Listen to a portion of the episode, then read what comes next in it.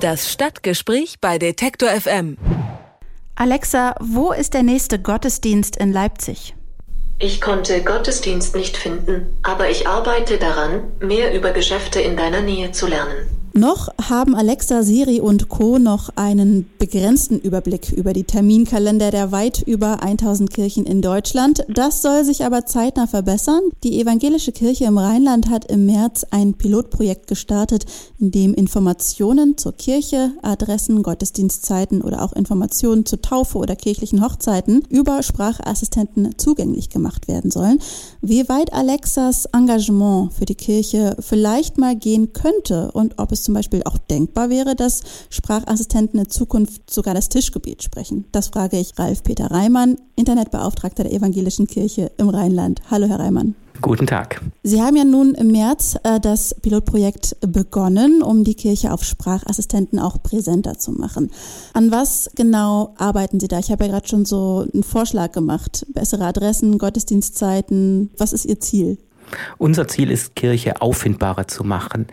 Ähm, früher dachte man, wer Kirche, wer etwas von Kirche will, der findet Kirche und der kann sonst zum Schaukasten gehen und nachgucken, wann der nächste Gottesdienst stattfindet. Oder es gibt ja sogar Kanzelabkündigungen. Plus diese Zeiten sind vorbei, wenn Menschen Kirche suchen die sie eben nicht von vorne bis hinten kennen, dann ist der erste Weg das Handy. Dort google ich oder ich frage das auch oder wenn ich einen Home Assistenten habe, dann frage ich eben diesen, wo ist eine Kirche in meiner Nähe oder wann ist Gottesdienst. Das klappt sehr gut, wenn ich eine Restaurantreservierung machen möchte, um eben zu gucken, ich möchte mit meiner Familie essen gehen. Warum sollte das nicht auch bei Kirche gehen? Das geht zurzeit noch nicht, aber das wollen wir verändern und verbessern. Dass ich eben fragen kann, wann ist Gottesdienst in meiner Nähe und eine Antwort bekomme. Das klappt ja jetzt äh, augenscheinlich noch nicht so ganz. Wo sind Sie denn jetzt äh, seit März in den letzten drei, vier Monaten angekommen? Hat Alexa schon was dazugelernt oder noch nicht? Wir sind jetzt gerade dabei, Alexa anzulernen. Wir haben Daten gesammelt, die haben wir dann über unseren Dienstleister entsprechend verarbeitet und sind nun dabei, diese an Alexa, aber auch an andere Suchdienste wie Google, wie Siri oder auch das örtliche weiterzugeben. Uns geht es eben nicht nur um Sprachsuche, sondern auch um Suche allgemein, dass ich eben dort die Antworten schnell und zuverlässig finde. Das ist schon ein gewisser Aufwand, denn Kirchen haben zum Beispiel nicht immer eine Postanschrift. Wie finde ich dann diese Daten. Das ist etwas, wir haben auch keine zentrale Datenbank aller Kirchengebäude. Wir wissen, wie viele Kirchen wir im Rheinland haben, aber haben nicht alle Geodaten dieser Kirchen. Und das dauerte etwas, bis wir diese Daten eben erstmal gesammelt haben und jetzt sind wir dabei, diese Daten weiterzugeben. Und ist natürlich für uns noch etwas, was wir weiter lernen müssen. Wenn ich eben in einem Massagesalon bin, dann weiß ich, meine Dienstleistung ist eben eine Rückenmassage.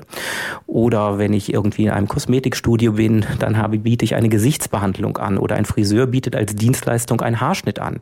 Wir müssten überlegen, welche Dienstleistungen bieten wir an welchen Standorten an? Was ist die Dienstleistung einer Kirche? Das kann man natürlich relativ einfach sagen, was in Kirchen passiert, aber das ist ja etwas, was wir auch nochmal überlegen müssen, wie texten wir das an? Denn dass Taufe eine Dienstleistung Dienstleistung ist. Das stimmt zwar, wenn ich vom Marketing her denke, aber theologisch ist Taufe natürlich viel mehr. Wie ist denn das äh, digitale Angebot bisher? Also ich habe die App zum Beispiel mir schon mal angeschaut, die es gibt.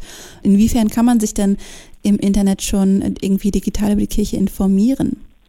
Also wir haben seit über 20 Jahren auch Webseiten in der evangelischen Kirche im Rheinland, von daher sind wir recht lange schon präsent. Aber was wir auch merken, ist, dass Webseiten nicht mehr so wichtig sind wie früher. Social Media wird wichtiger, aber eben viele Menschen wollen direkt auf den ersten Blick auf ihrem Handy oder ihren Sprachassistenten die Antwort haben. Wenn ich bei einer Suche vielleicht noch Glück habe, wenn ich unter den ersten vier Treffern bin, um dann wahrgenommen zu werden, habe ich beim Sprachassistenten nur einen Schuss frei. Ich muss eben direkt bei der Antwort mit dabei sein. Und dafür müssen wir noch unsere Präsenz entsprechend optimieren. Hm. Der sogenannte Medienbischof Volker Jung aus ihrer Nachbarsgemeinde Hessen-Nassau, der hat das Thema Sprachassistenten ebenfalls aufgegriffen auf dem Kirchentag, der ja gerade erst in Dortmund stattgefunden hat. Und da hat er gesagt, es sei wichtig, dass Alexa auch ein Gebet sprechen kann, wenn man sie dazu auffordert. Sehen Sie das auch so? Also die Frage ist ja, was passiert, wenn Alexa ein Gebet spricht. Alexa ist sicherlich nicht jemand oder eine Person, die selber betet. Aber was Alexa durchaus machen kann, ist zum Beten anleiten. Denn früher habe ich in einem Buch vielleicht nachgesehen, um zu gucken, welches Gebet will ich abends mit meinen Kindern sprechen. Wenn nun Alexa mir den Text liefert, damit ich dann mit meinen Kindern beten kann, ist das vielleicht ein zeitgemäßer Weg, eben Gebete wieder in Kinderzimmer zu bekommen.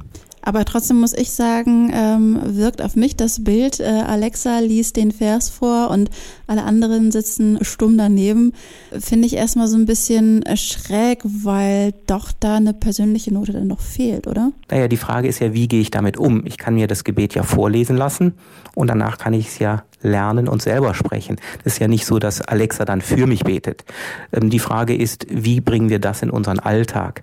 Dass ich aber eben Texte die ich mir früher über Bücher angeeignet habe, nun über Sprachassistenten aneignen kann und die vielleicht der Weg sind, selber sprachfähig zu werden. Das ist, glaube ich, ein Weg, den ich mir sehr gut vorstellen kann. Aber wir müssen sehen, wie sich das auch entwickelt. Hoffen Sie, dass man über diese neuere Technik, äh, Alexa und Co., vielleicht auch Apps oder Internetauftritte, aber natürlich vor allem die Sprachassistenten auch ein jüngeres Publikum informieren und schließlich für den Gottesdienstbesuch zum Beispiel vielleicht für eine Taufe oder eine kirchliche Hochzeit äh, besser begeistern kann? Also wir wollen ja als Kirche da sein, wo Menschen sind. Und wenn Menschen verstärkt Sprachassistenten nutzen, wäre es sträflich zu sagen, wir wollen dort nicht präsent sein. Von daher ist das für uns ein natürlicher Weg, dahin zu gehen und das dort Informationen anzubieten, wo Menschen sind und die Nutzungsgewohnheiten zu berücksichtigen. Von daher ist es so, dass wir eben diesen Weg dann auch gehen. Und unser Ziel ist es, Kirche niederschwellig und Glaubensthemen niederschwellig verfügbar zu machen. Früher in den 50er Jahren ähm, war es so, wenn man umzog, stellte man sich beim Pfarrer, Pfarrerin gab es da noch nicht so viele äh, vor. Das ist heute nicht mehr so. Der Pfarrer macht auch nicht mehr so oft Hausbesuche wie früher, sondern Menschen suchen eben über digitale Medien Kontakt. Und wenn wir darüber Kontakt vermitteln können und Kontakt initiieren können, dann ist das doch ein richtiger Schritt. Es ist ja nicht so, dass wir durch digitalen Medien den Face-to-Face-Kontakt ersetzen wollen, sondern umgekehrt. Digitales zahlt auf das, was vor Ort an Begegnung stattfindet, ein. Von daher machen wir ja die ähm, Optimierung für unsere Inhalte für Sprachassistenten, Suchdienste deshalb, damit eben Menschen ganz niederschwellig eben in den Gottesdienst gehen können oder ähm, wissen, wann wo Taufe stattfindet. Einfach nur ein Beispiel. Ich wollte den Gottesdienst am Karfreitag in einer Gemeinde suchen fragte Alexa, wo ist Gottesdienst in meiner Nähe? Ich bekam keine vernünftige Antwort. Bei Google kriegte ich dann die Webseite der Kirche.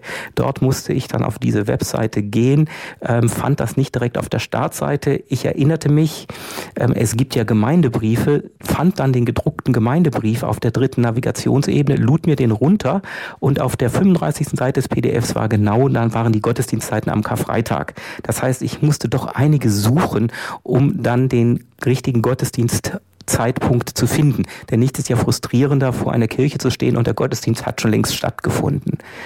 Am Nachmittag des Karfreitag wollte ich dann gucken, wo können wir Ostern brunchen. Ich googelte, fand das Restaurant, sah die Öffnungszeiten, klickte drauf und war direkt beim Telefon und machte die Reservierung. Das heißt, ich bin nicht mal mehr auf die Webseite gegangen, um die Reservierung für ein Restaurant machen zu können. Das ist leicht auffindbar. Und wir wollen eben Kirche einfach auffindbar und erreichbar machen. Und deswegen bemühen wir uns. Das klingt ja auch zeitgemäß. Ralf Peter Reimann, Internetbeauftragter der Evangelischen Kirche im Rheinland, hat uns erklärt, welche Ziele sie haben, ich sag mal, in gemeinsamer Kooperation mit Sprachassistenten wie Alexa, Siri und Co. Wir behalten das im Auge und wünschen viel Erfolg. Herzlichen Dank. Das Stadtgespräch bei Detektor FM.